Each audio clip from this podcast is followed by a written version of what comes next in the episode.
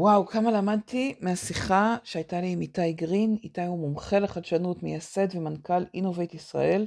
הוא מדבר על הנושא של חדשנות וחדשנות טכנולוגית בתור משהו שהוא לא בחירה או nice to have, אלא כ-must. הוא קורא לזה ארגונים שחפצי חיים צריכים להטמיע חדשנות.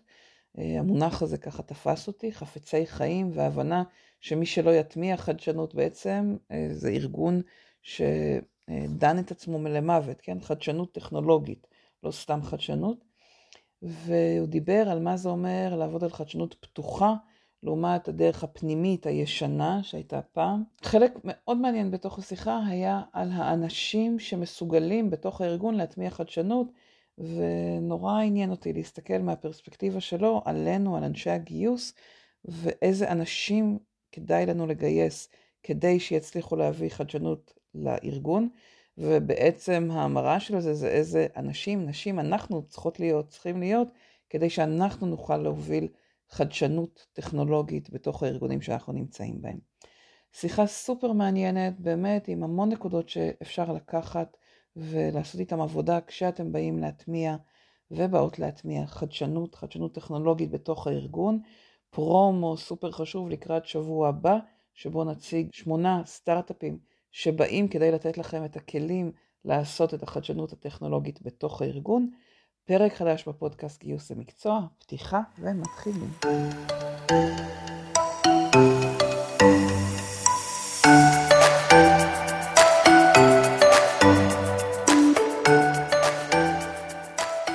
ברוך הבא איתי, ואיזה כיף שהסכמת לבוא היום. תודה רבה, בוקר טוב לכולם. ואנחנו ממש אה, אה, פותחים ביחד את מה שקראנו לו שבוע חדשנות טכנולוגית בגיוס, ובעצם הבנו שזה לא מספיק להציג אה, את הכלים הטכנולוגיים החדשים שיש בגיוס, שעליהם נדבר שבוע הבא, אלא צריך, ואת זה נעשה היום בעזרת איתי, ככה להבין מה המשמעות של להכניס טכנולוגיה חדשה, להכניס בכלל חדשנות לתוך הארגון, אה, ואיך לרתום את כל הארגון, את ההנהלה, לעשות את זה איתנו, ברור אה, לי, ולכן כך ביקשתי את איתי, שתודה על הנכונות, ואני יודעת שאתה איש מאוד מאוד עמוס, אז תודה על הגמישות והנכונות ככה לבוא לשתף אותנו. אבל לפני שנצלול לתוך החדשנות הטכנולוגית ומה זה אומר, אם אתה יכול קצת לספר לנו על המסלול האישי שאתה עברת, אה, מה אתה עושה היום ב Innovate ישראל? כן, אז אה, אני ממש בקצרה, 15 שנים הייתי סטארט-אפיסט, אה, בין אם כיזם ובין אם כמנהל. לאחר מכן הלכתי במרכאות, או שלא במרכאות, לנוח ב corporate, כי יחסית לחיים בסטארט-אפ, החיים ב corporate זה... סוג של מנוחה. זה מה שנקרא, יום, זה, זה כמו יומיים בשבוע בערך, וזה מנוחה לגמרי. ופשוט מי שלא היה בסטארט-אפ, לא... קשה להבין עד כמה זה, זה עולם אחר לגמרי, כן. של לחצים ואתגרים, וזה כמו סינוס כזה, עולה ויורד, זה מאוד מאוד uh, מאתגר. ו... זה היה בחברת עמדאוס, ניהלתי להם את החדשנות בישראל, ואז לפני שש שנים פרשתי לעצמאות, ומאז אני מייעץ במסגרת חברה שלי, שנקראת Innovate Israel, מלווה תאגידים גדולים בתהליכים של חדשנות פתוחה, תכף אנחנו נדבר על מה זה חדשנות פתוחה, חדשנות טכנולוגית, באמת ארגונים שהם חפצי חיים, בתקופה שהיא, השינו, קצב השינוי בה הוא רק הולך וגדל. אז אני עוזר להם אה, להישאר רלוונטיים, ולפחות לשרוד אם לא להצליח, כי הרבה פעמים אני לא, אם, אם לא עושים את המהלכים הנכונים, אז זאת אומרת, המינימום זה לשרוד, אם, אם עושים את המהלכים ממש טוב אז גם מצליחים, אז אה, בשביל זה אני שם. וואו, שמת מילים חזקות, כן? חפצי חיים ולשרוד. לגמרי, ו... לגמרי. אז, אז בוא נבין קצת מה זה אומר החדשנות הטכנולוגית או חדשנות טכנולוגית פתוחה, דייקת אותי, ומה זה אומר ולמה זה כל כך קשור ל, ליכולת ההישרדות של ארגונים לדעתך? חדשנות, אה, לא רק בעיניי, חדשנות זה, חדשנות היום זה ארגון, או שהוא עושה חדשנות או שזה למות, זאת אומרת, ארגון שקופא על השמרים הוא הולך אחורה, וארגון שהולך אחורה בסוף מסיים את אה, חייו בעולמנו. כי, כי מה, כי העולם משתנה כל כך מהר? כי... העולם משתנה בקצב מאוד מאוד מהיר. המתחרים שעושים חדשנות משתנים מאוד מהר, ואפילו מפת התחרות, כשאנחנו קמים בבוקר בתור ארגון, אנחנו חושבים שאנחנו מכירים את המתחרים שלנו. בסדר, נגיד מישהו עובד בבנק, אז הוא יודע מי הבנקים שמתחרים, או מישהו עובד בחברת כן. ביטוח, או בכל... ופתאום בוקר אחד אתה מתעורר ומגלה שיש מתחרה חדש. Hmm. וזה קרה בתחום הביטוח, כשאמזון נכנסה לשוק הביטוח, וזה קרה אה, במקומות אחרים, ותמיד זה קורה באמצעות אימוץ טכנולוגיה. שחקן חדש או מתחרה מאמץ טכנולוגיה משמעותית שאנחנו היינו רוצים לאמץ אבל פספסנו, וזה עושה את כל הסיפור. תגידו למלונאי Airbnb ותראו שהוא ילבין, הוא יחביר. הוא היה רוצה להיות שם באותה נקודה שהייתה לו אפשרות לשתף פעולה עם אותו Airbnb.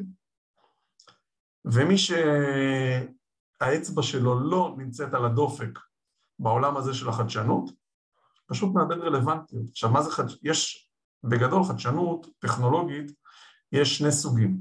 Okay. אוקיי. עד לפני בערך עשר שנים דיברו בעיקר על חדשנות פנימית. מה זה חדשנות פנימית? חדשנות פנימית, עושים סיור מוחות בתוך החברה, מחליטים ללכת על איזשהו רעיון חדש, כותבים ספר אפיון כזה, מגייסים המון המון עובדים, יש לכם המון המון עבודה לגייס המון המון מתכנתים ואחרים, ומפתחים בתוך הבית. זה העולם של פעם. שהכל נורא סודי ואסור לגלות כלום וכולם מתחת לרדאר והכל רק בתוך הבית ולא... הכל זה... בתוך הבית, הכל בתוך הבית. תראה, אני אספר לכם תכף סיפור, אתם... מי ש... לכן יש שערות, הם יסמרו, לי לא, אבל אתם, אתם תראו ש... וההופכי של החדשנות הפנימית, של החדשנות הפנימית, זו החדשנות הפתוחה. שזו החדשנות הרלוונטית בימינו לתאגיד חפץ חיים. מה זה חדשנות פתוחה? המייסד של תאגיד גדול בשם סאן אמר דבר כזה, הוא הגדיר את החדשנות הפתוחה בצורה מאוד מדויקת, שאומרת את הדבר הבא: רוב האנשים החכמים בעולם לא עובדים בשבילכם. הם לא עובדים בארגון שלכם. זה לא אומר שבארגון שלכם לא עובדים אנשים חכמים. אני אומר עוד פעם, רוב האנשים בעולם עובדים בשביל מישהו אחר. זה עניין סטטיסטי. הם גם לא עובדים באמזון, לא בגוגל, לא בפייסבוק, לא בשום מקום אחר, כי גם הם לא יכולים להעסיק את כל העובדים החכמים. הם פשוט מפוזרים בעצם. הם פשוט מפוזרים. האנשים החכמים, המוכשרים האלה, נמצאים במקומות, נמצאות, נמצאים במקומות אחרים. נכון. וזה עניין סטטיסטי עובדתי, אי אפשר להתווכח איתו, מי שמתווכח אז נעשה את הוויכוח אחר כך, אבל זה סטטיסטיקה. אם אנחנו מסכימים על הדבר הזה, זה אומר שב-2022, 2023, האתגר הגדול ביותר של תאגיד הוא לשתף פעולה עם אותם אנשים חכמים. והאנשים החכמים האלה נמצאים בסטארט-אפים, באקדמיה, בחברות אחרות. ישראל היא באר נפט של סטארט-אפים. זה המשאב העיקרי. לכן מפה כל כך הרבה אנשים uh, למקומות אחרים ו... ואני אומר, ואם זה האתגר ואם זה האתגר של ימינו, אז לפרופיל האישיותי של העובדים שאתן מגייסות, יש השפעה דרמטית על העתיד של הארגון. Mm-hmm. כי אם אתן מגייסות עובדים שלא יודעים לשתף פעולה עם גורמים חיצוניים לארגון, דרך אגב, בדרך כלל אלה שלא יודעים לשתף פעולה עם גורמים חיצוניים לארגון, גם לא יודעים לשתף פעולה עם גורמים בתוך הארגון. אלה אנשים שהם מוטי אגו, האגו מנהל אותם. אלה האנשים הכי מסוכנים לארגון. אני אומר, אני נורא אוהב לפגוש אנשי משאבי אנוש, כי אני חושב שיש לכם תפקיד מרכזי ביכולת של הארגון לעשות חדשנות. כי אם אתם מגייסות עובדים שהם מנוהלים על ידי אגו, mm-hmm. מה שנקרא, יש להם את סינדרום ה-NIH, not invented here, מה שלא הם חשבו, מה שלא הם הציעו, לא שווה כלום, הם מזלזלים בכל העולם, הם יודעים הכל. אלה האנשים הכי מסוכנים. אני תמיד אומר לאנשי משאבי אנוש, אל תגייסו כאלה, תפטרו את אלה. זאת אומרת, אבל, אבל אני אגיד, לארגון. אבל אני אגיד איתי, אני חושבת שכשאני חושבת, על, מחפשת את האנשים אה, אה, מוטי האגו, נשתמש בביטוי שלך שהוא מאוד מדויק לדעתי, אה, הם הרבה פעמים אה, יושבים בכיסאות של ההנהלה הבכירה, של מנכ"ל ו-VPs, כלומר זה לא שרק העובדים מלמטה מוטי אגו, אלא המנכ"ל שאומר אני לא צריך עוד אף מערכת חוץ מהמערכת שלי, אני לא צריך עוד אף אחד חוץ מהזה שלי. זה...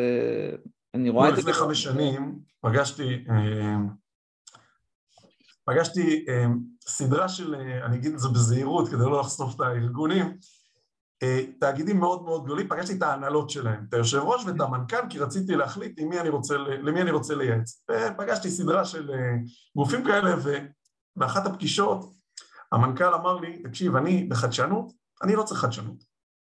כמו שאמר, יודעים, הוא יודע הכל, הוא עשה כן. לי כזה ככה עם היד, אמר לי, אני משקיע בחדשנות 100 אלף שקל בשנה, לא צריך חדשנות.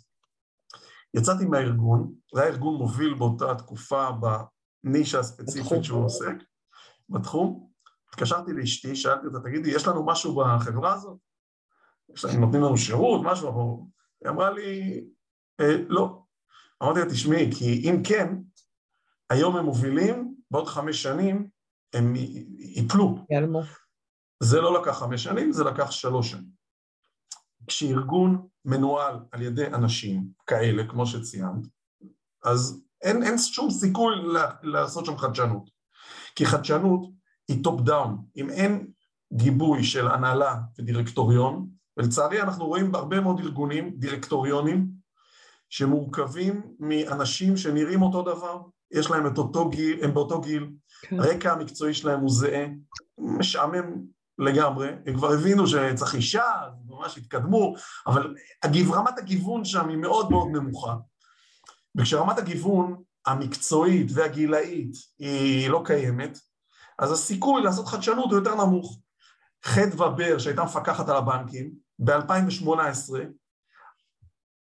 הכילה רגולציה חדשה על הבנקים שקבעה שבכל דירקטוריון חייב להיות, חייבת, חייב להיות, לפחות דירקטור אחד עם רקע בטכנולוגיה ו/או חדשנות.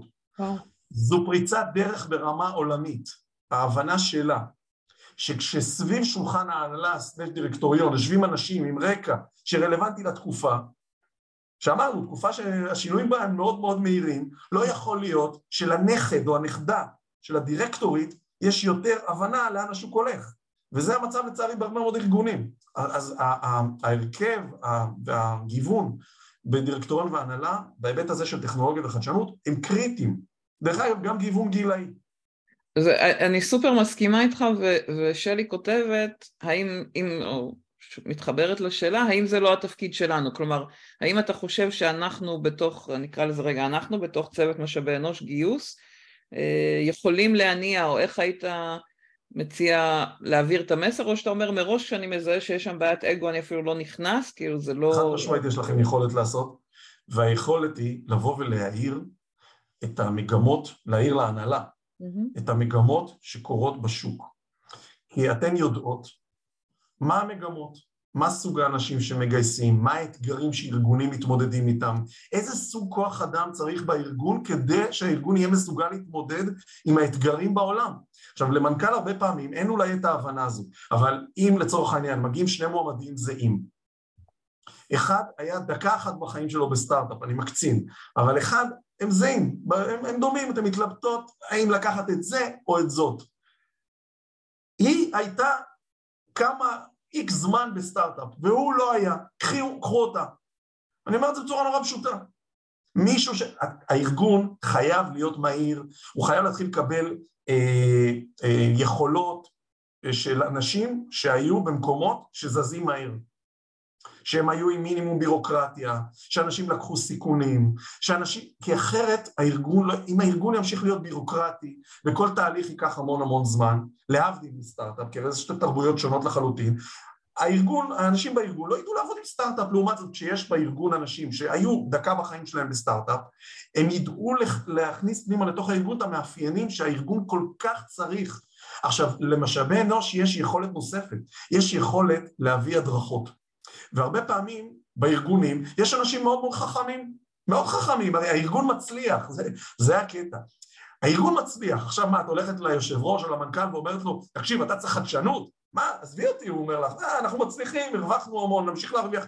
פה הבעיה, ארגון שהצליח, קשה מאוד לבוא ולהגיד לאותו מנהל, אתה בתקופה חדשה, אתה צריך כלים חדשים, אתה צריך עובדים מסוג שונה, אתה צריך לבנות את מערך הכוח שלך אחרת, קשה מאוד להסביר את זה, אבל אם עושים הדרכות, אז האנשים האלה הם לא טמבלים, הם לא במקרה מנהלים, הם לא במקרה, הם אמורים להיות עם רמת פתיחות בסיסית, לפחות לשמוע מה קורה בעולם ואיך נערכים לזה. והרבה פעמים אני מביא לארגונים לא רק את ההסבר על מה זה חדשנות ואיך עושים אותה נכון, אלא אני מביא להם גם ישר את הסטארט-אפים שפותרים להם את הבעיות, וגם הרבה פעמים לפגוש אנשים, מנהלים, בארגונים דומים, שעשו את התהליך. Okay. אוקיי. כן, ואז כש, כשאני לצורך העניין מביא את גיורא בר דעה, מנכ"ל שטראוס היוצא, לספר על החדשנות ששטראוס, הם לא לקוחות שלי, כן, אין לי פה איזה עניין, אני פשוט מפרגן להם. את החדשנות ששטראוס עשתה בעשור האחרון, אני לא מתייחס לתקופה הנוכחית שגם אותה הם עוברים יחסית עם פחות כן. קשיים מארגון שלא היה עושה חדשנות, כי יש להם בתוך הארגון הרבה מאוד מרכיבים שמאפשרים להם להתמודד עם המשבר טוב יותר מארגונים אחרים, אבל אני אומר, כשגיורא בר דעה, אדם עם שיער לבן, בא ומספר להנהלה אחרת מה הוא עשה, מה עשתה שטראוס בעשור האחרון בחדשנות, אי אפשר לבוא ולהקל בזה ראש, הם עשו באמת דברים יפים.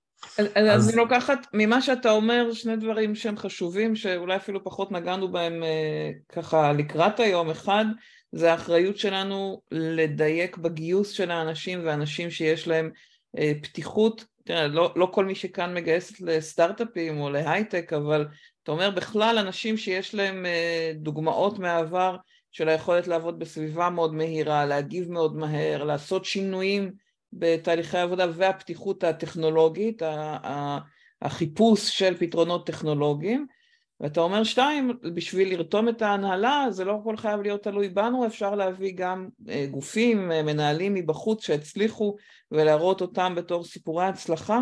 אה, ואני רוצה ככה מתוך זה לשאול אותך אם, אם באמת אני מזהה נכון שכל כך קשה למנהלים לשנות הרגלים, דיברת על האגו, אבל אני רואה את זה הרבה מחובר גם לזה שרגילים לעבוד בצורה מסוימת, האם באמת זה סוג ההתנגדות העיקרי שאתה רואה, על להכניס משהו חדש, או שיש עוד התנגדויות ש, ש, שאתה מזהה כשבאים להטמיע תהליך חדש? קודם כל חשוב לי להגיד, אה, בכל ארגון, לא, לא בהכרח טכנולוגי, ממש לא, הלקוחות שלי כן. רובם הם מסורות מסורתיים, ארגונים מסורתיים, okay. אוקיי. חייבים לשנות את תמהיל כוח האדם כדי שיאפשר לארגון להשתנות בהתאם לתקופה. כשיושבים שם אנשים בתקופה דנו באנו ארצה, אז הארגון אה, הולך לכיוון אה, מאוד מאוד ספציפי של אה, dead end. אה, לכן זה קריטי בארגונים דווקא מסורתיים. עכשיו, באופן טבעי, אנשים כשמראים, כשמביאים להם שינוי, אז אה, האינסטינקט של רוב בני אדם הוא להגיד למה לא. לצורך כן. העניין, אתה מביא, אתה מביא לאיזשהו מנהל, הוא פוגש סטארט-אפ, דבר ראשון הוא אומר למה לא. קרה לי את זה הרבה מאוד פעמים, זה איזשהו אינסטינקט אנושי, אני תמיד בא ואומר בהרצאות שלי, כשאתם פוגשים משהו חדש, תנסו לש... להימנע מהרפלקס הזה, ותבואו ותנסו לחשוב למה כן. היה לי פעם לקוח, שהוא פגש סטארט-אפ, ואז הוא הוא, הוא אמר לה, קודם כל זה היה מאוד לא מנומס, הוא אמר לסטארט-אפיסטים בפרצוף, מה שאתם עכשיו הראיתם לי, אני כבר ב-84 ראיתי. קודם כל, מה אתה מעליב? כי אתה יודע, אתה בא לבנות שותפות עם אנשים חיצוניים שבאו להציג לך את מה שהם עובדים עליו מאוד מאוד קשה, הם מאמינים שזה הקדמה. קודם כל, למה לזלזל? תכבד את האנשים. מה שיפה היה, שאחרי חודשיים הוא שלח לי וואטסאפ, הוא אמר לי, תקשיב, נפל לי האסימון, מה שהם עושים זה מדהים, זה ממש לא 84, אני רוצה להיפגש איתם. אז הם כבר לא הסכימו להיפגש איתו. כי כן, כן, הם שלחו, הם ביקשו, אה, הם ביקשו 400 שקל לשעת פגישה כתנאי להיפגש, כי הם מאוד מאוד נפגעו. אבל דווקא פה הקורונה עזרה. כי הקורונה דחקה גם מנהלים, אבל גם אפשרה לדרג ביניים ולעובדים להבין שאם הם רוצים להיות רלוונטיים בעולם, בתור אנשים כרגע, אני לא מדבר אפילו על, על הארגון, אם עובד רוצה להיות רלוונטי בעולם שמשתנה כל כך מהר, הוא חייב להשתנות, הוא חייב להתאים את עצמו לתקופה, הוא חייב שיהיה לו סט, את היכולות האישיות להתמודד עם, עם חוסר ודאות, עם שינוי. זה קורה רק אם, אם, אם באמת יש פתיחות, ובאמת הפתיחות הזו היא, היא תוצר לוואי חיובי של הקורונה. הקורונה הביאה גם דברים חיוביים, היא גרמה לארגונים לזוז יותר מהר, להיפתח, להבין שהם לא יודעים הכל. החדשנות היא, היא, היא כלי שמאפשר להיות עם אצבע על הדופק בסביבה התחרותית, ולא רק לגרום לארגון להיות רלוונטי, גם לגרום לעובד להיות רלוונטי, גם במקום העבודה הנוכחי וגם במקום העבודה הבא. בעבר היית רואה מנהלים שמידת העוצמה שלהם בארגון הייתה נמדדת לפי כמות העובדים שהם מנהלים. היום, פחות. היום, לצורך העניין אצל לקוחות שלי, מנהלי החדשנות, הם לא מנהלים הרבה עובדים, אין תחתם חטיבת חדשנות עם מיליון עובדים. ולמרות זאת, הם העובדים שזוכים להכרה ברמה הגבוהה ביותר מההנהלה, להערכה ברמה הגבוהה ביותר, ואני יכול להגיד לך שיש לי לקוח, לכן, שיש לי לקוח, שיש לו תחתיו 600 עובדים באותה היחידה, אחד העובדים, אחד המנהלים שלו הוא מנהל חדשנות. חדשנות. מנהל החדשנות, הזמן שאותו קודקוד מקצה לאותו עובד, אחד מ-700, הוא לא אחד חלקי 700. ברור. הוא 90 אחוז מהזמן. וואו. אז זה ממש לא משנה שאותו עובד לא מנהל עובדים או מנהל עובד וחצי, זה ממש לא חשוב. מה שחשוב זה האימפקט שאותם אנשים מביאים לארגון, וכדי לאפשר את השינוי ה-DNA הזה בארגון, שזה קריטי בעולם שמשתנה כל כך מהר, למשאבי אנוש, לגיוס, יש תפקיד מרכזי. הוא מרכזי בלהביא את האנשים הנכונים, והוא מרכזי גם בשיחות, בתוך אגף משאבי אנוש, שיחות הנהלה, לדאוג שמי שלא צריך להיות בארגון לא יהיה בארגון, כי אלה אנשים מאוד שמסכנים את העתיד של הארגון. אני חושבת איתי שזה מסר מאוד מאוד אה, חשוב, והנה פנינה כותבת, וזו הזדמנות טובה להגיד שאם מי שיש לה שאלות, יש לה לא שאלות, זה אה, הזמנה פתוחה, אתם מוזמנים לכתוב לנו כאן בצ'אט. אז פנינה כותבת שני דברים, אחד שבאמת צריך לזכור ש, שזה לא רק בידיים של המגייסות, אלא יש לנו אחריות לרתום את סמנכ"ל משאבי אנוש, אבל בעיניי תמיד אנחנו יכולים להשפיע רק על עצמנו, ולכן האחריות, אה, כמו שאיתי שם, היא, היא ברתימה. והיא אומרת שהיא עובדת בבנק ישראל, ו- ומה שתיארת על חדווה מאוד נכון, כלומר על ההשפעה שהייתה לה, אז ככה רק על זה שבאמת חווים את זה, מה, נקרא לזה מבפנים, כמו שאתה מתאר. ו- ואני אקח מתוך מה שאמרת עכשיו, ואני אשאל, אם אנחנו באמת מנסים להשפיע על ההנהלה, מה הדרך uh, לעבוד עם הנהלה שאומרת, אנחנו נסתדר לבד, כי דיברת על החדשנות הפתוחה. מה, מה, איך אפשר לעזור לארגונים להבין uh, את זה שרוב האנשים החכמים בחוץ, כאילו, איך, איך עושים את זה בשטח מול ההנהלה לדעתך?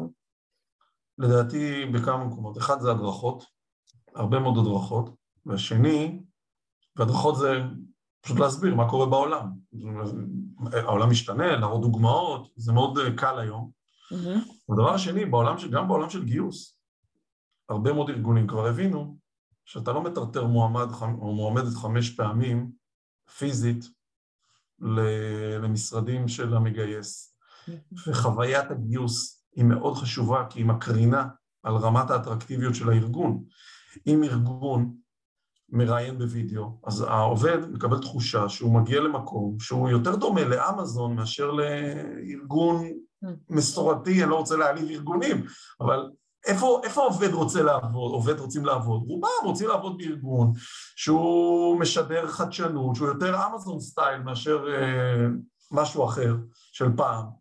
שבעצם אתה אומר טכנולוגיה, טכנולוגיה נחווית כחדשנות, כלומר זה, זה אתה אומר כן, זה סתם. כל האינטראקציה עם הארגון של מועמד, שזה הטפסים והראיון וכל ה onboarding והקצב, הקצב. הרי מה אחת, הביק... אחת הביקורת, אחת, אחת הגדולות על מגייסות? גם אני, כשהייתי שכיר, זה שהקצב הוא מאוד איטי. עכשיו, בוודאי בתקופה כזאת, כשיש תחרות, ונכון שעכשיו התקופה קצת משתנה, אז אתן קצת יכולות לראות, בסדר. לא השתנה כלום, לא זה, השתנה כלום. זה עדיין, אני לא הייתי מציע להתלהב מזה יותר מדי, כי בסוף אתן מחפשות מועמדים, לא שהם זמינים לבוא לעבוד אצלכם, נכון. אלא שרוצים לעבוד אצלכם, ושאתן רוצות שיעבדו אצלכם. וכדי שתהיה החתונה הזאת, שיהיה את ה match הזה, זה לא מספיק שיש בקורות החיים את ה checklist הזה שפעם היו רגילים לעשות, והיום אני מקווה שפחות, כי היום, כי זה שבן אדם מילא תפקיד X בארגון Y בסדר גודל כזה או אחר, עוד לא אומר שהוא מתאים לארגון שלנו. זה יכול להיות שה soft skills של אותו אדם הם ממש לא קשורים ל... מבחינה, זאת אומרת, הבן אדם לא, יוכ... לא ידע להיטמע בתוך התרבות הארגונית שלנו וכולי. זאת אומרת, יש שם המון דברים ש... שהיום הטכנולוגיה יכולה לאפשר ב... בקיצור תהליכים, בדיוק רב יותר של ההתאמה, מידת ההתאמה של האדם לארגון, זה, אלה דברים מאוד מאוד חשובים. עכשיו, אם, אתה יודע, אם, אם היום יש אה, טכנולוגיות שיודעות לאפשר אה, לצורך העניין לגלות האם אדם משקר לכם או לא בריאיון, זה מעניין. אני, אני חושב שזה מעניין, לא יודע, אני חושב שהרבה פעמים, אה, למשל, למשל, אני אתן לכם דוגמה, האם בן אדם יש לו היסטוריה של הטרדות מיניות בארגונים קודמים? איך בודקים את זה? אולי הארגון הקודם רוצה להיפטר ממנו והוא מספר לכם סיפורים ומסתיר מכם עובדות. Hmm. והיום יש טכנולוגיות. זה דווקא אחת הטכנולוגיות שאני לא מביאה היום, אבל שבהחלט בסבב הבא, אבל יש כבר ישראליות שבודקות בדיוק את זה, אתה צודק לגמרי. כן, אז היום, היום, היום... אבל יש לי שאלה, סליחה שאני...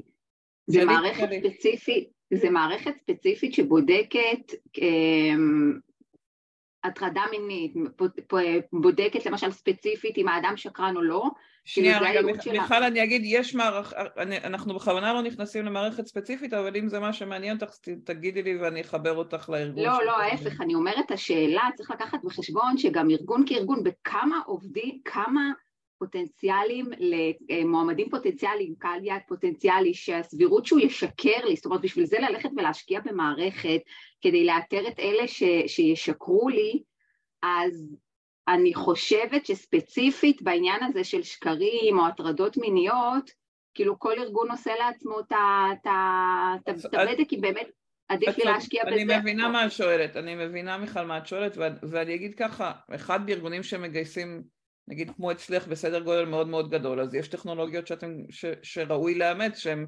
מייעלות את התהליך, כמו שאיתי אומר, בזמן, בחוויה מועמד וכאלה. לגמרי. ויש ארגונים שבהם עניין האמון והאמינות וה... מה שמתעסקים בכסף, מתעסקים בדברים אחרים ושהסיפור, או אה, שמאוד חשוב להם חוויית האנשים ולא רוצים להכניס מישהו שיש לו איזשהו סיכון של שקר או של פגיעה, אז להם זה חשוב. אבל מה שאיתי שם זה בעצם, אם אני מבינה נכון איתי, תחבר אותנו למה אתה אומר, לראות שאני מדייקת, אתה, אתה אומר בואו תבינו מה הדברים שחשובים לכם, בין אם זה זמן, בין אם זה החוויה, בין אם זה השקרים, בין אם מה שזה לא יהיה, ובואו תחפשו את הטכנולוגיה שתיתן לכם מענה כי היא כנראה כבר קיימת. רוב הסיכויים שהיא שם, ויש המון טכנולוגיות שפודרות דברים שארגונים אפילו לא מודעים שהן קיימות, זה מה שאני חווה. זה, זה, אני אוספת את זה נכון איתי? זה מתחבר? יש, החדשנות עובדת בצורה מאוד uh, מסודרת. הדבר הראשון שארגון צריך להחליט, מה האתגרים שלו. עכשיו, כל מחלקה, לצורך העניין משאבי אנוש סלש גיוס, צריכים להחליט מה חשוב להם בשנה הקרובה. לא תצליחו לעשות הכל. תבחרו, תחליטו מה הדבר שחשוב לכם.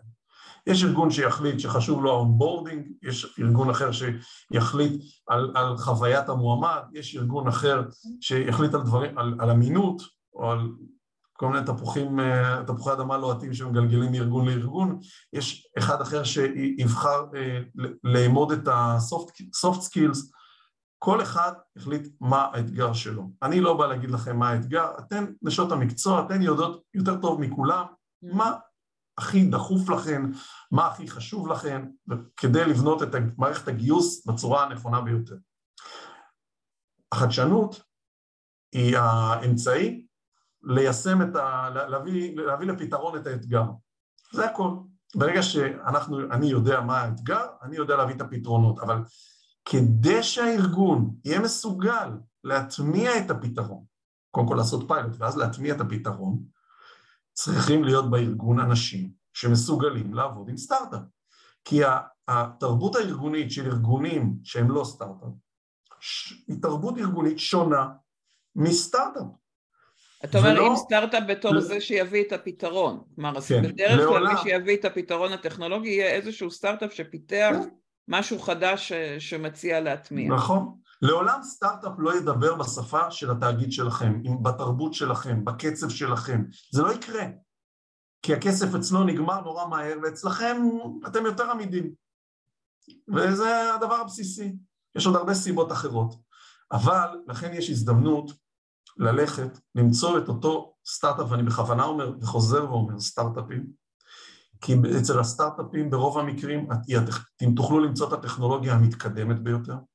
הסטארט-אפ רוצה לעבוד עם, עם ארגונים שיודעים לעבוד עם סטארט-אפים, בוודאי ארגונים ישראלים, כי שם הוא יכול לנסות את הטכנולוגיה, זה קרוב לבית, אתם מדברים את אותה שפה, ואם הפיילוט, ההתנסות, החתונה הזו מצליחה, אתם תזכו בטכנולוגיה המתקדמת ביותר, בעלות הנמוכה ביותר. נכון. הרבה יותר נמוכה מאשר לקחת אה, חברה גדולה, ש... כי גם החברות הגדולות עובדות עם סטארט-אפים, כי גם הן מבינות שהן לא יכולות לפתח את הכל בתוך הבית. נכון. הן שואבות אם... אותם פנימה, הן עובדות איתם ואז נכון, שואבות אותם אליהם הרבה פעמים. נכון, ולכן פה יש באמת הזדמנות לווין ווין. עכשיו, אה, אני, אני חייב לספר לכם רגע על, אספר לכם סיפור מהחיים. אתם זוכרות שנתקעה קבוצת אה, נערות ונערים במערה בתאילנד לפני כמה שנים?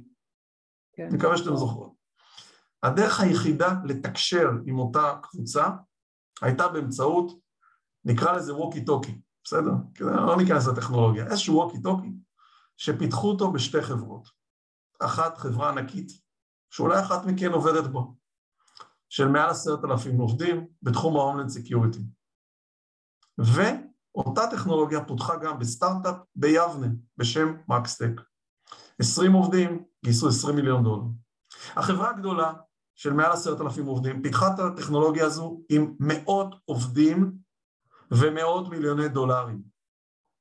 מדי רבעון הסטארט-אפ היה מגיע ופוגש את מקבל ההחלטות, את ה-CTO בתאגיד הגדול, היה מציג את הטכנולוגיה, הצגנו לו, אני הייתי באותו סטארט-אפ, הצגנו לו את הטכנולוגיה, לאותו קודקוד, ואמרנו לו בוא נשתף פעולה. לכם יש כסף, יש לכם יכולות תקציביות משמעותיות, יש לכם יכולות שיווק, יכולות מכירה, בואו נעשה שיתוף פעולה, תמכרו את זה תחת השם שלכם, אנחנו רק נספק את הטכנולוגיה. כל פגישה הסתיימה באותה צורה, כל רבעון. הוא היה יושב ככה, ככה הוא היה יושב אלינו, איתנו, הוא היה איש צבא, הוא ישב בדימוס, הוא ישב ככה, כבר שפת הגוף, אתם, אני לא צריך להסביר לכם, אתם, זה המקצוע שלכם. הייתה מסתיימת הפגישה, הוא היה אומר שהוא לא הספיק, לא הצליח להגיע לאן שאנחנו הגענו, היה הולך למנכ"ל ומביא תקציב לעוד 50 מפתחים. והנה לכן יש עבודה להביא עוד 50, 50 אה, מהנדסים. וככה שרפו המון המון כסף. ואז נתקעה קבוצה, קבוצת הנערים בתאילנד במערה, נערות ונערים. הביאו את שני מכשירי הקשר לפתח המערה, של הארגון הגדול ושל הסטארט-אפ. איזה עבד? מן הסתם. של הסטארט-אפ. מה סוף הסיפור? התאגיד הגדול, בגלל האגו של אותו בכיר, הפסיד חוזים בדרום מזרח אסיה במיליארדים. כן. והכל בגלל אדם שכל מה שניהל אותו זה האגו. אם היה שם בן אדם עם fear of missing out, עם סקרנות, עם פתיחות, עם הבנה שהוא לא יודע הכל, ואף אחד מאיתנו לא, אין, אין מישהו שיודע הכל.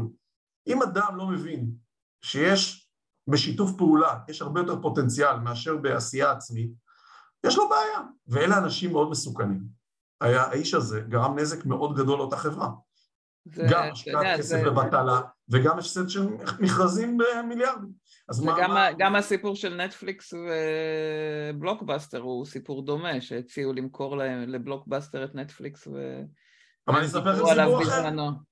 Airbnb כולם מכירות, נכון? אין מישהו שלא מכיר Airbnb.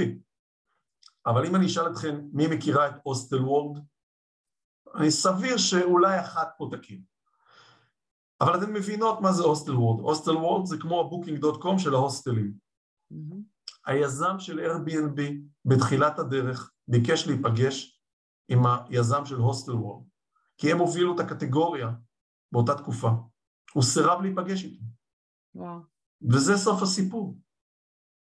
יש המון דוגמאות כאלה שכשאדם לא פתוח והוא סגור והוא חושב שהוא יודע הכול, הוא גורם נזק לארגון, גם לעצמו. אז אנחנו צריכים אנשים אחרים. ואת האנשים האלה, אני- סליחה, כן.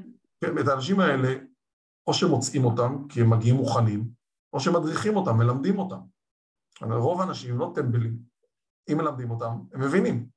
מי שלא מבין, צריך לעקוף אותו. אני אקח ממה ששמת קודם וננסה לחבר את זה לאיך עוקפים או איך, אה, איך משכנעים את המנהלים כי אני רואה בגיוס כמה נקודות שבהם יש באמת המון הזדמנויות בכלים, גם הכלים שאנחנו נציג בשבוע הבא ואם עוד מי שפה על הקו לא נרשמו אז תדאגו להירשם לסדרה של הוובינארים שנציג את הסטארט-אפים שבוע הבא. אמ, אני חושבת שיש כלים שקשורים לתקשורת מאוד מהירה, כמו שאמרת, המהירות הזאת, לצ'אטים היום, הרבה יותר קל לאנשים להגיב לצ'אט, לבוטים ש, שמתקשרים, שואלים אותם שאלות קצרות, במקום זה מושיבים צוות שלם של מראיינות טלפוניות, CV Centers, שרק יושבות ומרימות את הטלפון ושואלות אה, האם אתה יכול משמרות, האם אתה יכול בראשון לציון, האם אתה יכול בזה, במקום לשלוח את זה בצ'אט שפשוט צריך לסמן כן ולא. כלומר זה נכון. פתרון טכנולוגי שלא צריך לחקור, זה ברור שהוא חוסך כסף לארגון, יש כלים שקשורים לסינון ומיון, ויש כלים שקשורים לסרטוני וידאו שהם הרבה יותר גמישים. אז אה, אם אנחנו מסתכלים ככה אה, על הפתרונות האלה שאפשריים, ואני צריכה לרתום את ההנהלה, מאיפה מתחילים? אמרת קודם, צריך להחליט מה חשוב לנו, מה השלב הבא כשאני מנסה לרתום את ההנהלה לעשות את השינוי הזה, להטמיע כלים חדשים, הם צריכים בעצם לשים הרבה מאוד תקציב שלרוב לא. אין בגיוס. לא, שמים למה? למה אין תקציב אה, להדרכות? לא? בדרך כלל, אני אומר לך, לצערי הרב, כן? הגיוס זה אחד התחומים שפשוט, אה, אני שומעת שוב ושוב ממנהלות, לא שמו לנו תקציב, לא תקצבו לנו, אז חוברים לא- למשאבי לא אנוש, כלים יש חדשים. אבל יש לא- משאבי לא אנוש, מוכנות. נכון? כתבה פה, כתבה פה אה, אחת המשתתפות, פנינה. שיש סמנכ"ל משאבי אנוש, נכון? אז אם יש סמנכ"ל משאבי אנוש, אז הוא האמצעי. עושים יום חדשנות למשאבי אנוש, שאחד האתגרים בו הוא אתגר של גיוס.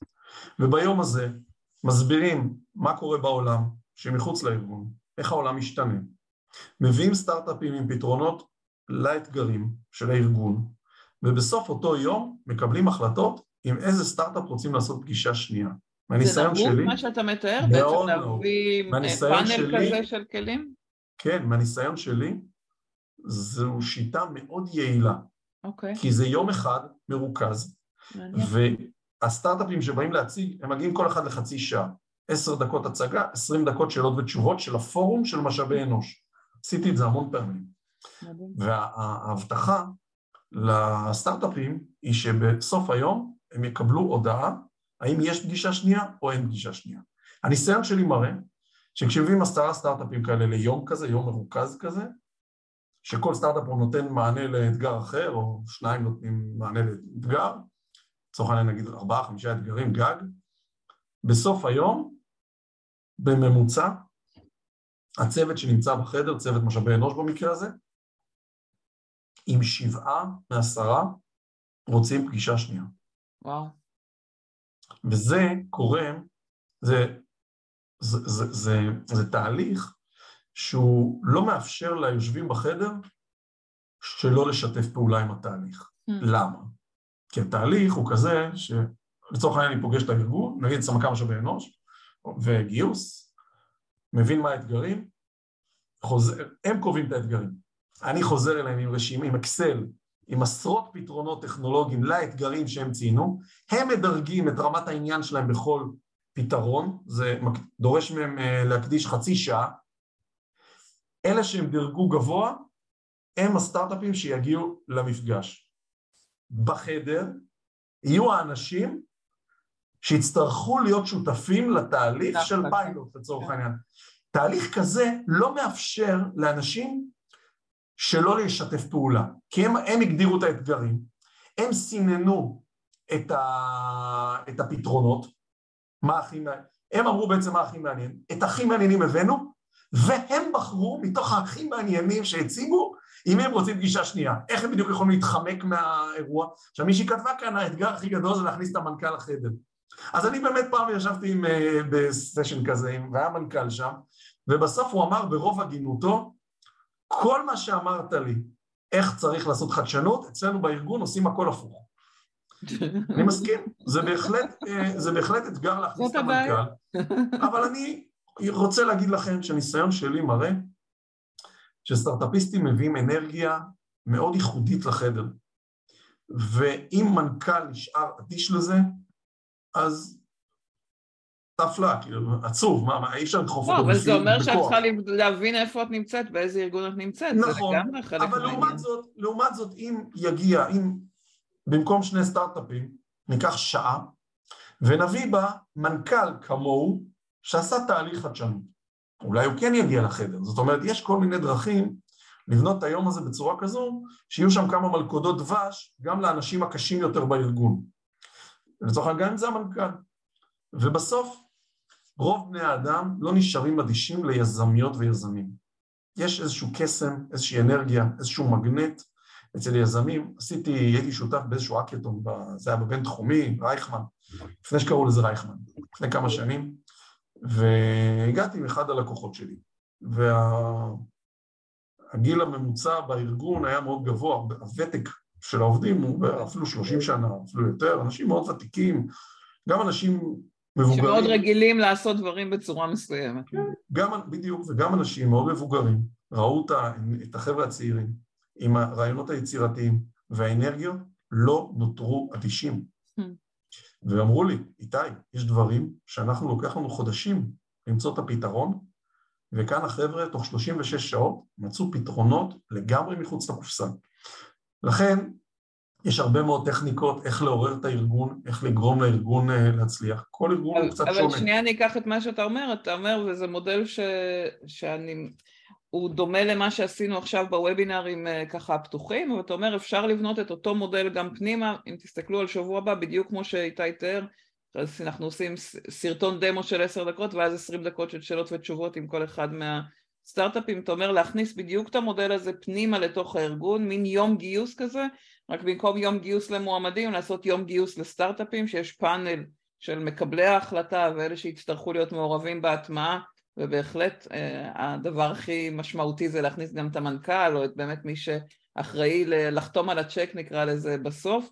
ויכול להיות שהמנכ"ל יבוא לסבב ב' זה גם בסדר, כלומר שיעשו עבורו את הסינון הראשוני ויביאו רק את אלה שהם באמת מאוד מאוד אה, ברור, ברורה התרומה שלו, שלהם אבל אתה אומר עצם המפגש הזה עם הסטארט-אפים בין אם זה ביום של בואו תציגו ובין אם זה ביום של האקתון כזה של לפתור את הבעיות שיש לארגון ומתוך זה להתקדם עצם המפגש ועצם החוויה מייצרים אה, פתיחות בתוך ההנהלה, בתוך האנשים שצריכים לקבל את ההחלטה? כן, חד משמעית. זה, זה עובד בארגונים. מי שחושב שזה לא עובד, זה עובד, זה קורה בעולם. ארגונים שרוצים, חפצי חיים, כמו שאמרנו בתחילת השיחה, אין להם ברירה אלא לעשות את זה. ואני אני, אני תמיד אומר אצל הלקוחות שלי, תביאו את כמה שיותר אנשים לחדר. זאת אומרת, תביאו, אם יש יועץ משפטי שהוא במרכאות ראש קשה, אז המקצוע שלי זה לפצח אותו, ושל אחרים כמוני, זה המקצוע שלנו. אה, רכש, רכש, אה, כל האנשים שאתם חושבים, כספים, כל מי שאתן חושבות שהוא מכשול, תביאו אותו לחדר. כי אי אפשר להיוותר אדישים לשינויים בעולם ולפתרונות. ויש המון ניסיון המון ניסיון של חברות בינלאומיות וישראליות בהטמעת חדשנות, וכל מה שאנחנו צריכים זה ללמוד מה-use cases המוצלחים. מאלה שכבר עשו את זה לפנינו, אנחנו לא מתחילים נכון, משהו חדש, אתה אומר. נכון. עכשיו, היום זה מאוד ברור שאיך ארגון צריך לגייס, וכמה חשובה, כמו שאמרת, מהירות, וכמה חשובה, חשובה החוויה, וכמה, הרבה פעמים אנחנו מתחרים על מועמד, ואנחנו, כן, הארגון התקשורת, זה אחד, ה, אחד הממשקים שלו עם גורמים חיצוניים, זה לא רק לקוחות, זה גם מועמדים לגיוס, אנחנו רוצים להיראות אחרת. ו, ו, ובאמת החדשנות מאפשרת את זה, יחסית בעלויות מאוד נמוכות. כי... אז, אז כן. באמת בוא ניגע בעניין של העלויות, כלומר איך אתה אה, מייצר תקציב לתוך, אה, לצורך העניין, איך אתה נותן אה, רציונל לתקציב שהוא בדרך כלל לא תוכנן, לא, לא יודעים שזה בהכרח אה, יוריד עלויות או יוריד זמן, איך, איך מצליחים לייצר מין, נקרא לזה פיילוט כזה או הימור כזה אה, מראש? עושים, בארגון מקדישים תקציב להדרכות, לרווחת העובד, יש המון מקומות ש, שמהם אפשר להביא תקציב לצורך העניין לדבר הזה, במקום להביא מרצה או לבנות יום בנושא X, עושים את זה בנושא חדשנות. וזה פשוט עניין של אה, לאן מפנים את המשאבים קיימים, פשוט עניין של state of mind, האם זה חשוב או לא חשוב, האם מאמינים שיצא מזה או לא. אני אומר לכם, עוד לא קרה לי בארגון שלא יצא, זה, זה, זה קורה. דרך אגב, נתת קודם דוגמה מאוד יפה, שאמרת, במקום שירימו טלפון למועמד, ישאלו אותו משמרות, לא משמרות, לא, לא משנה מה, דברים שצ'טבוט יכול... הקורונה האיצה את כל התהליכים של ה-do it yourself. תחשבו רגע על עצמכם כלקוחות. נכון. אתן עכשיו רוצות אה, לרכוש פוליסת ביטוח, או רוצות לטוס לחו"ל. מה יותר נוח? או לקבל שירות, כן. או לקבל שירות מסלקום, או סתם חבר'ה, כן, סתם אמרתי סלקום. איך, איך, איך אתן מעדיפות לעשות את זה? האם אתן רוצות לדבר עם נציג או להתכתב? אז אני חושב שהתשובה היא היום של רוב האנשים מעדיפים להתכתב, בטח בסוגיות שהן סוגיות בסיס. אה, וזה נקרא do it yourself, כי בעבר היינו מדברים עם איזשהו נציג של החברה, הוא היה מראיין אותה, שואל אותו תעודת זהות, מספר דרכון, שם, יד, כל מיני פרטים טכניים, שהיום אנחנו מעדיפים לעשות אותם בצ'אט. בעצם מה קרה? העבירו את העבודה במרכאות ללקוח או לעובד. החברה הורידה מעצמה גם משאבים וגם הרבה אנרגיה וזמן, כי מישהו אחר עושה את זה. ולנו זה נראה מאוד טבעי. אנחנו לא מתנגדים היום, נכון? ששולחים לנו טופס ב-SMS כדי למלא. אנחנו לא מרגישים פריירים, להפך, אנחנו אומרים, למלא את הטופס הזה לבד לוקח לי 30 שניות, ולשוחח עם נציג שמחפש אותי חמש פעמים, ואני לא יכול, אני עונה, אני עובד, אני ממתינה, אין לי סבלנות, יש לי סבלנות, אני לא... זה לוקח המון המון זמן. אז אותו דבר בחוויה של עובד. העובד לא רוצה לדבר איתכם, אם הוא לא חייב, בטח לא על נושאים טכניים. תחשבו כמה פעמים הטלפון שלכם מצלצל. מעט. אז בעצם מה שאתה, מה שאתה אומר איתי זה אם אנחנו, וזה ממשיך ככה מתחבר לשאלה של פנינה, איך להציג את ה... איך לייצר תקציב לא רק דרך הדרכות, אתה בעצם אומר בואו תיקחו את החוויה שאתם רוצים לשנות או את הדבר שאתם רוצים לגעת בו ותראו איך בעולם זה כבר משהו שהוא נראה הרבה יותר טבעי לאנשים כמו אפילו להיות אה, בסופר לעשות בעצמי את, ה, את הקופה במקום לעמוד לקופאית שתעביר את המוצר. מי שמגיע לסופר, אז, מי שמגיע אה, לסופר. מי שמגיע עדיין לסופר ולא רק מזמין כן, מהבית, אה, כי... טוב, בפרובינציה לא מגיע משלוח. תראו, בדרך כלל, בטח בעולמות כאלה של אוטומציה של תהליכים בגיוס, החזר ההשקעה יהיה מאוד מהיר. נכון? לעשות טופס. כי היום מישהו יושב ועושה שם אנשים. גוגל פורם טופס, נכון? טופס ב Google Form. נכון. וגם צ'טבוטים, כלים מאוד זולים. ההשקעה תוחזר מהר מאוד. ושוב אני אומר, מנהלת, מנהלת גיוס שחושבת שככל שיש לה יותר מנהלות תחתיה, יותר עובדות תחתיה, היא מנהלת יותר טובה ויותר חזקה, טעות גדולה מאוד מאוד מאוד. מנהלת גיוס טובה היא מנהלת שעושה את התהליכים יעיל, נכון, והארגון משדר חוויה טובה למועמד. לא זאת שיש לה תחתיה הכי הרבה עובדים. אז אם אתם תראו גם התייעלות באמצעות טכנולוגיה, מה, המנכ"ל יתנגד? מה, למה שהוא יתנגד? וש, ונגיד שהאנשים שנמצאים אה, בתוך הצוות הם לא רק כל היום אה, עושים רעיונות טלפונים שזה החלק הכי נקרא לזה אה, מעייף וקשה בגיוס כי זה להיות מין תוכי וטלפון שבור כזה שחוזר על אותו דבר כל היום אלא שהראש שלנו מנוצל לדברים הרבה יותר יצירתיים ומעניינים נכון. מאשר לדברים הטכניים. אתן מקטינות, איזוש... את, אתן מקטינות את, את התפקיד שלכם ושל העובדים שלכם אם אתן רק עושות מהם תוכי. כי תוכי אפשר לקחת ילד בכיתה א' או ילדה בכיתה ב' ולהגיד לה תשאלי, תעני, אז נכון שאני קצת מגזים כי יש גם אינטונציה וכו', אבל עדיין מקום שבו ניתן לעשות אוטומציה לתהליך ולפנות את העובדות שלכם לדברים שמצריכים הפעלה של המוח, אתן רק מגדילות אותן, אתן לא מקטינות אותן, להפך, לעשות אותן רובוטיות זה הקטנה, כי כל מקום שרובוט יכול לעשות את העבודה, בשביל מה צריך שם בן אדם? בשביל מה הם למדו? הם למדו בשביל להיות רובוטיות, זה לא, לא נשמע לי הגיוני. מסכימה. לא זה חוויה, לא נראה שיש פה איזה סיפור גדול, איזה אופק, להפך, תשתמשו בכלים שטכנולוגיה לא יכולה לפתור, שם תשתמשו בממד האנושי. באותם מקומות שטכנולוגיה, יש מקומות כאלה, כן? הטכנולוגיה לא מחליפה אותנו אה, באופן טוטאלי. ותיקחו בחשבון עוד דבר, לפני הקורונה, מקינזי פרסמו דוח שאמר, צפה, שתוך עשר שנים, עד 2030, מחצית מהמקצועות ייעלמו, ו/או השתנו דרמטית. הקורונה רק מאיצה, זה לא ייקח עשר שנים, זה ייקח פחות. אז גם אתן רוצות להיות רלוונטיות, גם במקום העבודה הנוכחי, וגם במקום העבודה הבא. ולכן ככל שתעשו יותר חדשנות, ככל שתפגשו יותר סטארט-אפים, שתעשו יותר פיילוטים, אני תמיד דוחף את הארגונים לעשות בכל, האר... בכל הארגון, לא רק ב-HR, גם במשפטים, בכספים, ברכש, גם ביחידות העסקיות, במפעל, בכל מקום, שכל אחד ייגע בסטארט-אפ לפחות פעם אחת בשנה, בסדר? בסטארט-אפ אחד בשנה, בכל, ארגון, בכל יחידה בארגון. כשזה קורה, תאמינו לי, העובדים משתנים. הם משתנים, כי כשאתה פוגש סטארט-אפ ולומד לעבוד עם סטארט-אפ, אתה משתנה. אתה מפתח יכולות שלא היו לך קודם. זה מאוד מאוד חשוב כדי לשמור על מהירות, על אג'יליות, על, על רלוונטיות, על DNA אחר של הארגון. זה דברים שמשליכים אחר כך על, על, על כל ההתנהלות של הארגון. אז, אז אני רוצה לקחת דווקא את הדוגמה האחרונה ששמת, ויש לנו בערך עוד עשר דקות, אז אם יש למישהו עוד שאלות, אז זה הזמן לכתוב לנו אותן. אבל uh, אני פוגשת הרבה ארגונים שמחפשים דווקא לא את הסטארט-אפ, אלא מערכת אחת ש, שהכל מטופל בה, כן? ש, שנוגעת בהכל כזה, אתה יודע, אם מחפשים גם מערכת משאבי אנוש שגם עושה גיוס וגם עושה המון המון דברים שנכנסים הכל תחת כובע אחד כדי שהם לא יצטרכו להתעסק עם הרבה סטארט-אפים קטנים ואני חושבת בעיניי זה תמיד הטעות כי ככל שמשהו יותר ממוקד הוא יותר אפקטיבי זה, אז זה מתחבר אליך? כי אתה כל הזמן חוזר על העניין של לעבוד עם סטארט-אפים. אין לי שום בעיה, רוצה... אני, אני, אני זורם איתך. גם אלה שרוצים מערכת אחת, זורם איתכם. אוקיי, מגיע הספק של המערכת, או יש לצורך העניין שלושה ספקים גדולים, של מערכות גדולות. איך אתן יודעות מה לבקש ממנו?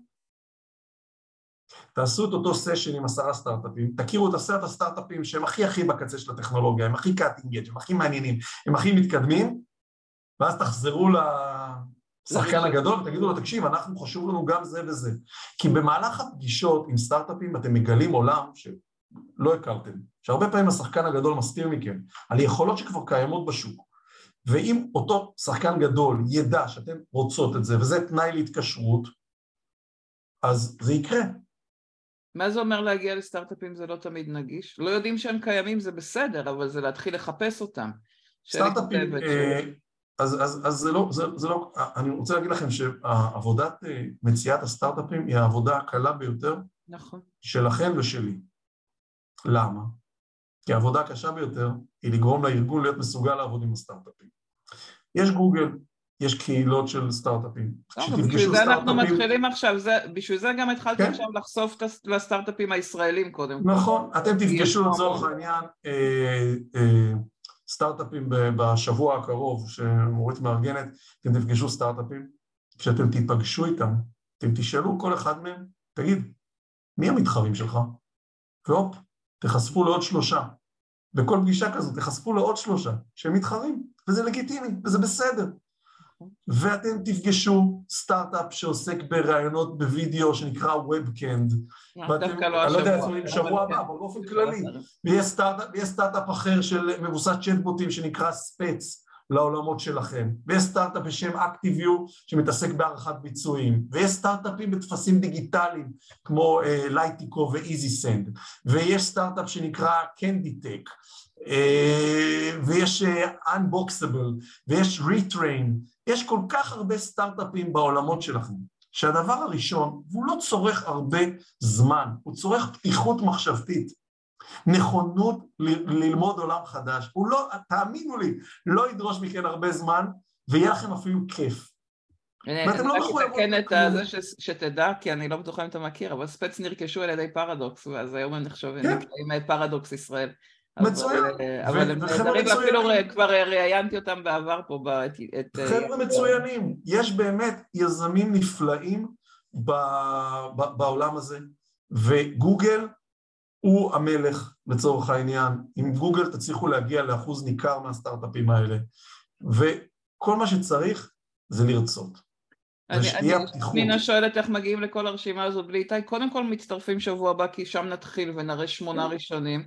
ואם ניקח את גוגל הוא המלך, הדבר הכי פשוט הוא לכתוב שם של אחד מהם ובאופן מפתיע תראו את הפרסומות של כל המתחרים, כי זה מה שהם אה, עושים בחוכמה, זה שהם מפרסמים את עצמם סביב אה, התעשייה, ובהחלט להתחיל לחפש. אני הגעתי מאוד מאוד בקלות, יש קהילה אה, של סטארט-אפים ישראלים, ועל כל, כל תחום ישראלי יש לו גם אה, חמישה עשרה מתחרים בעולם, שגם הם ראויים ושווה לחקור אותם ולהבין מה הכי נכון לכם. זה, אנחנו התחלנו בישראלים כי זה הכי קל והם נמצאים פה ולא עובדים איתם, אז, אה, אז זה גם זה הצעד הראשון.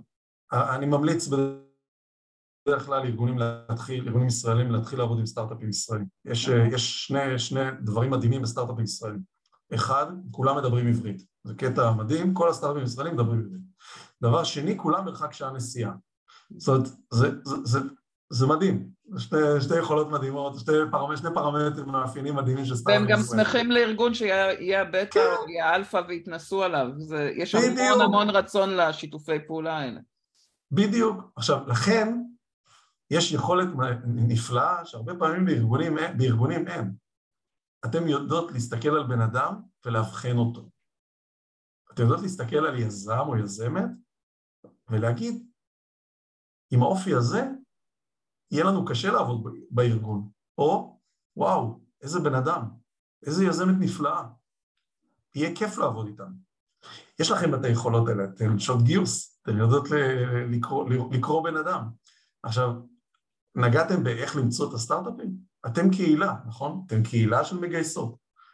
אני מבטיח לכם שבתוך הקהילה יש מנהלות גיוס שעושות שימוש בטכנולוגיות מתקדמות. דרך אגב, מעט מאוד. יש, אבל מאוד בודדים, ממש מעטות, זה מדהים, זה עצוב. אז עצה שלי, עצה שלי, תרצו תיקחו, לא תרצו לא תיקחו, שימו אותם על ראש שמחתכם, זאת אומרת, נכון. תדברו איתם, שהם יספרו מהניסיון שלהם איך הם יתגברו על אותם מנהלים, זה סיפורים מהשטח, הם יספרו את החוויה שלהם, ויהיה מאוד קל לכם להזדהות איתם ולקבל מהם כלים איך להתמודד עם התנגדויות, איך למצוא סטארט-אפים, איך להניע תהליך בתוך ארגון, האם לרתום את סמנכ"ל משאבי אנוש, האם להכניס את המנכ"ל לחדר. אני אומר לכם, מהניסיון שלי, אנשים שעושים חדשנות בימינו הם אנשים מאוד מוערכים וחזקים בארגון. וזה לא משנה אם הם מהגיוס, מהכספים או ממקום אחר, זה פשוט לא משנה. הם אנשים שהמנכ"לים, דווקא בגלל שחלקם לא מכירים את התחום הזה, פתאום כשמגיע אותו כוכב וחושף אותם לעולם הזה, נפתחות, נפקחות להם העיניים. תהיו אתם האנשים האלה. זה... כי יש לכם תפקיד מרכזי. אני כל כך שמחה שאמרת את המשפט הזה, כלומר רציתי לשאול איך, איך מזהים את הבן אדם הזה, אבל בעצם אתה אומר בואו תתחילו בעצמכם ותראו אם אתם יכולות להיות אלה שמובילות את התחום של החדשנות ו, ותגלו, אני זוכר, אני, אני יכולה רגע להגיד שכשאני התחלתי לדבר על לינקדאין לגיוס, ברוב צוותי המכירות בארגון, אף אחד עדיין לא דיבר על לינקדאין גם לצד של המכירות. ובהרבה ארגונים שיצא לי ללוות בזמנו, אה, הגיוס היה המקור לחדשנות הטכנולוגית סביב השימוש בלינקדאין, שבזמנו היה סטארט-אפ, ככלי גם למכירות וגם לשיווק.